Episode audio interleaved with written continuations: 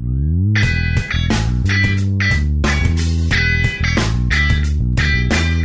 Re, apa kabar?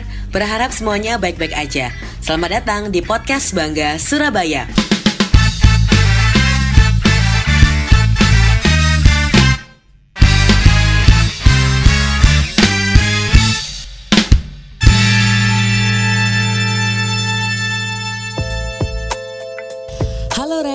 Sebelum memulai podcast kita kali ini, Mimin ingin mengucapkan selamat menunaikan ibadah puasa ya.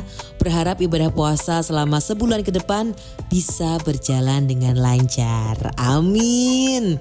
Tahukah kamu, dari data Dinas Kesehatan Pemerintah Kota Surabaya hingga tanggal 22 April 2020 telah terjadi 1380 kesembuhan pasien yang terkonfirmasi COVID-19. 1.380 pasien yang sembuh ini terdiri dari PDP, ODP, atau orang yang langsung terkonfirmasi COVID-19. Berbagai upaya telah dilakukan pemerintah kota Surabaya untuk menekan penyebaran COVID-19. Yang pertama yaitu upaya tracing dari Pemkot Surabaya. Salah satu upaya pemerintah kota dalam menekan penyebaran COVID-19 dengan melakukan sistem tracing atau melacak. Jadi dengan sistem ini diharapkan dapat memutus rantai penyebaran COVID-19. Caranya tracing tuh gimana sih Min? Nah, jadi jika ada pasien Surabaya yang terkonfirmasi positif COVID-19, maka Dinas Kesehatan langsung melacak perjalanan pasien sebelum hingga sesudah dinyatakan terkonfirmasi. saya men-tracing ini men-tracing jadi ini saya teliti sendiri. Misalkan eh, X itu dari mana? Dia ditemukan positif. Maka sakit kemudian dibawa ke dokter rumah sakit ternyata ditemukan positif. Maka kemudian setelah itu kita tracing. Dia pergi dari mana atau dia ke mana?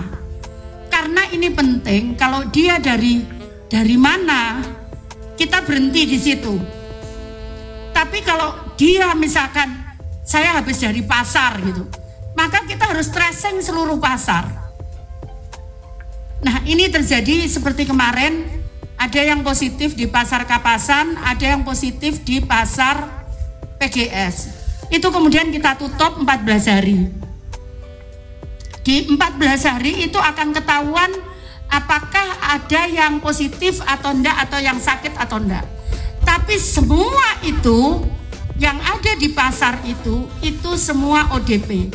Penambahan angka positif pasien ini sebenarnya bukan dari klaster baru, melainkan peningkatan status dari penambahan angka pasien orang dalam pantauan atau ODP, pasien dengan pengawasan atau PDP dan orang tanpa gejala atau OTG. Misalnya nih, tanggal 18 April kemarin jumlah pasien yang mengalami peningkatan status yakni ODP mengalami peningkatan status menjadi konfirmasi sebanyak empat orang.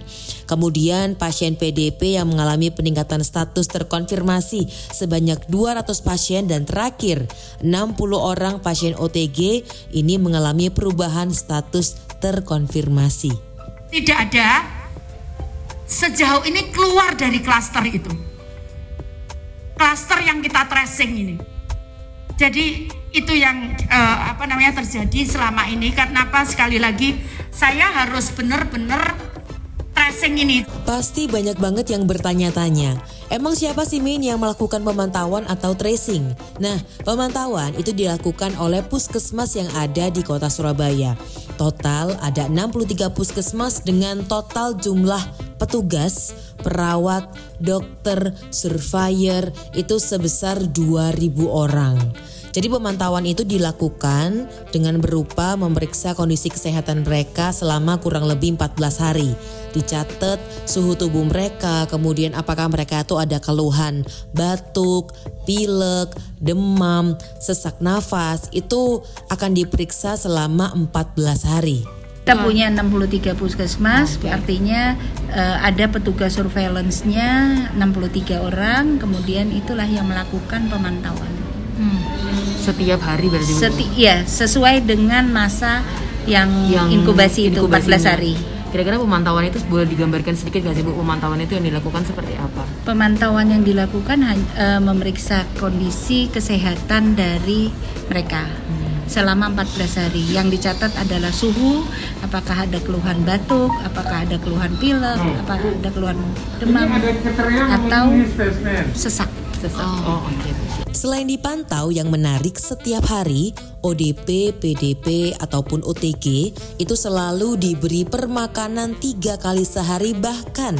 Untuk menjaga imunitas tubuh mereka pun di setiap hari di rumah masing-masing selalu dikirimkan vitamin, minuman tradisional pokak dan juga telur. Pemerintah Kota Surabaya juga memenuhi kebutuhan sehari-hari mereka seperti sisir, peralatan mandi, kemudian perlengkapan makanan di mana hal ini dilakukan agar tidak bercampur dengan anggota keluarga yang lain. Jadi tetap puskesmas itu harus memberikan obat, kemudian kita memberikan permakanan. Jadi kita awasi setelah dia kita nyatakan di rumah itu ada yang positif, maka kita kerjasama dengan RT, RW, kemudian Babinsa, Babim Kamtipmas, kemudian Lurah, Camat untuk pengawasan itu. Makanannya kita kirim. Jadi kita memberikan makan tiga kali sehari, itu yang dicantolkan di pagar. Nanti ada contoh-contoh fotonya. Kemudian kita berikan apa pokak sama telur setiap hari. Kemudian kita berikan vitamin. Kita berikan vitamin-vitamin rutin dari puskesmas. Bahkan di setiap paket minuman tradisional pokak dan juga telur, Bu Risma selalu rutin memberikan surat di mana surat ini isinya adalah semangat dan juga dukungan untuk seluruh pasien. Yang terpenting juga dukungan dari orang sekitar, kemudian keluarga, dan yang pasti pikiran yang positif ini merupakan salah satu hal yang penting juga untuk meningkatkan imunitas dalam tubuh sehingga proses penyembuhan COVID-19 semakin maksimal. Untuk itu, karena sudah memasuki bulan Ramadan, tetap jaga kesehatan Yore. Jangan lupa konsumsi vitamin dan istirahat yang cukup. Pastinya Mimin juga mau mengucapkan terima kasih banyak buat yang sudah bergabung di podcast kali ini. Sampai jumpa di podcast Bangga Surabaya berikutnya.